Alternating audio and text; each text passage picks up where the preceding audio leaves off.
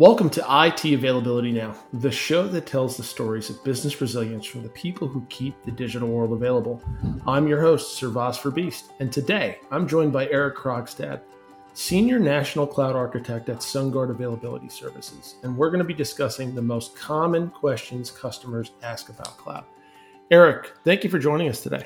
Thank you uh, for having me back. Awesome. Yeah, it's always a pleasure to have you because I know you provide a lot of great insights. And this is a topic that I know you and I both hold near and dear because in dealing with organizations, I know I'm seeing a lot more organizations progressing their cloud journeys.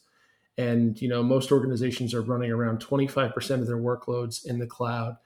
And if you look at Flexera's State of the Cloud report, which I love to review with clients on a regular basis, it's a great piece of material. If you haven't read it, I recommend you do.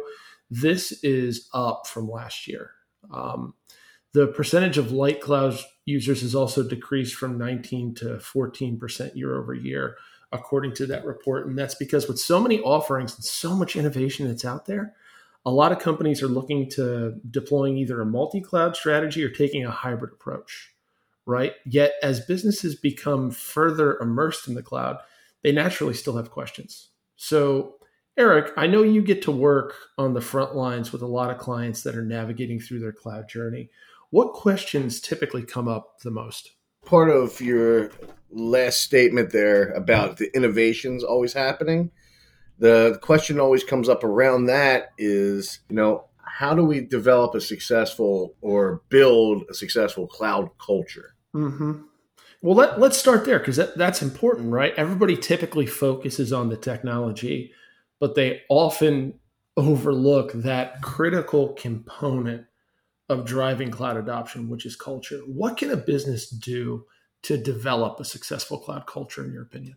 So, when we say cloud culture, you know, it's really being adaptive and receptive to change and um, understanding that there needs to be guardrails put in place. There needs to be um, certain delineations put down within the organization on who has the right to set certain things into production, who has the right to go into development, and then you know how a real DevOps program or how a real um, new application would be deployed into an environment.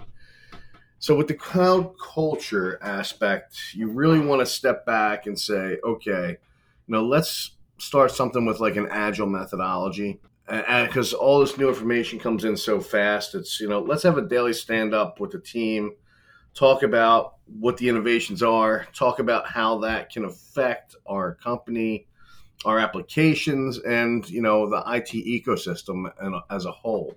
And when we do that, you, you really embrace the cloud culture. You know, you're everybody's on the same page.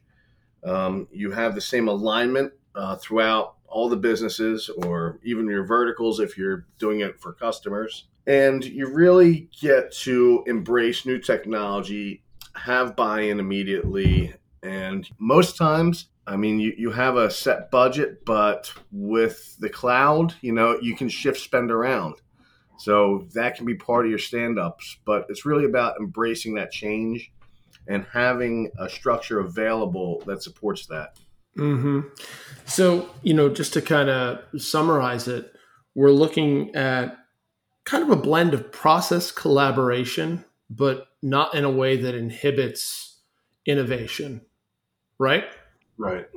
Yeah. And, you know, when you're establishing a cloud practice or a cloud journey initially, and you could greenfield, that's usually the easiest part because you don't have to deal with any previous decisions or deal with any political components or siloed opinions or operations methodologies. But you know at least i notice from time to time those are things you have to contend with.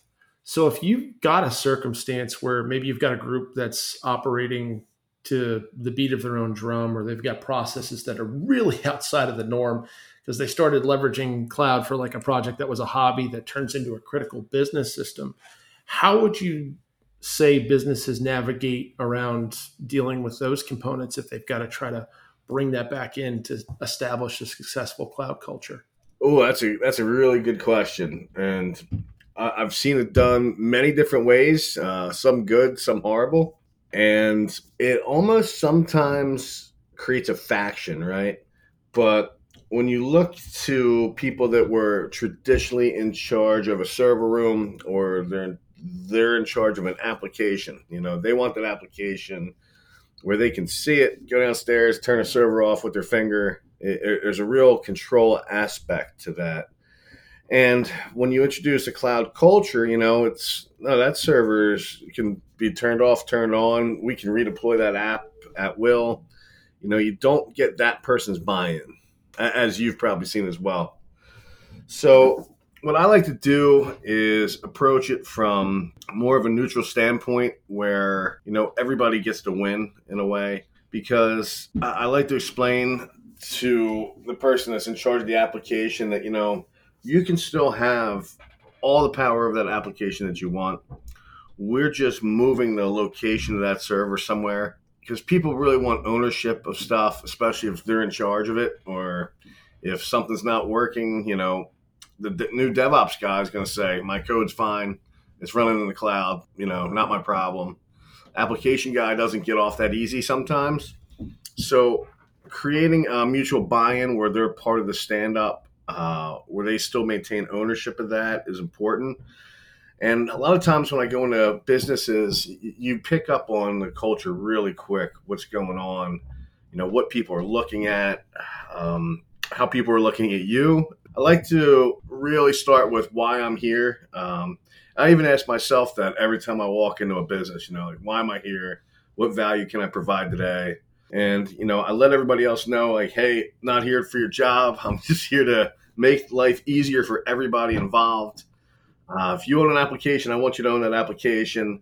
But, you know, let's let's start doing something that's more culturally beneficial to your organization and your business. Mm-hmm. Let's uh, set up an agile methodology. Let's set up a, a workflow.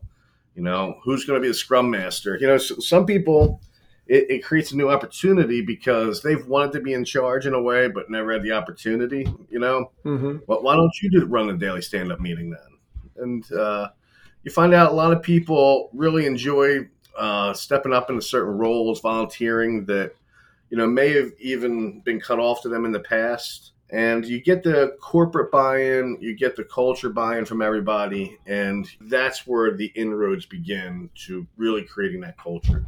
Mm-hmm. So then, what it really does is shake up the paradigm of the existing organizational structure.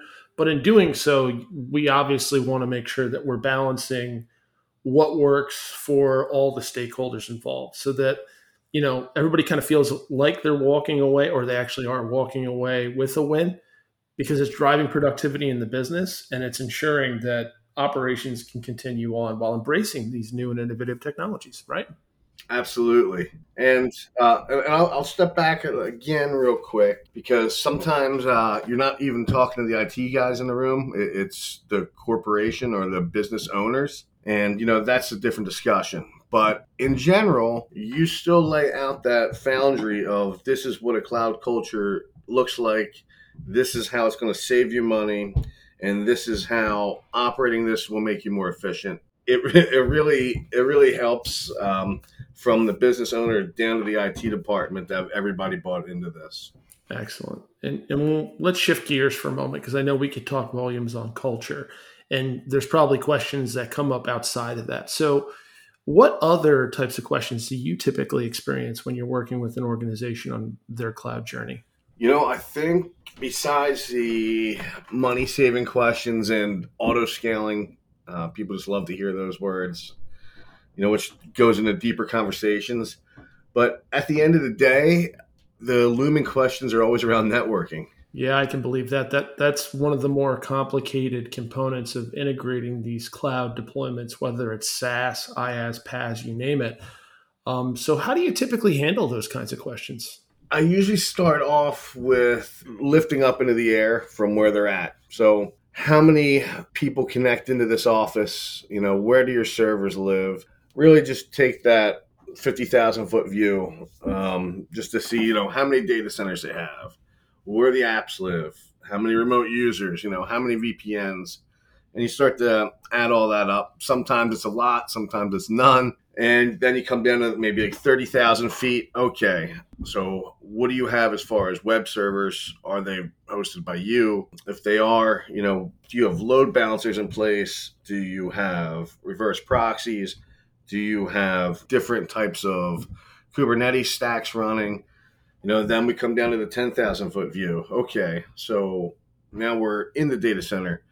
You know, how are things logically segmented? Do you have, you know, a three tier architecture where, you know, apps live in a different VLAN, databases have their own VLAN, only allow certain port traffic, only allow certain users, you know, do you have jump servers? And then we get to, you know, about landing on the runway and it becomes okay, how do we put this all together for a cloud? What's going to the cloud from here? You know, are we starting off small? Are we doing a full transformation? Um, you know, what do we do? And then from there, that's when you start to really figure out what the best way to set up the networks are for them. You know, how won't disrupt users and their, you know, day to day.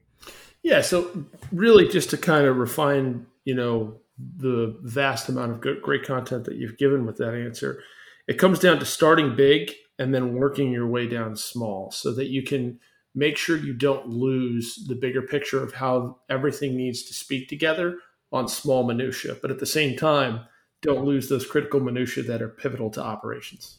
That's right. And, that, and that's why i like to do my little airplane uh, summation going from 30000 feet where i can see all the data centers you know, down to 10,000. Uh, what's, what's each data center have? Because you can get inundated with, I have X amount of VPN users. We use this, we use that. And you don't really have a focus point. So, you know, start from the macro and then we'll work your way down to the micro.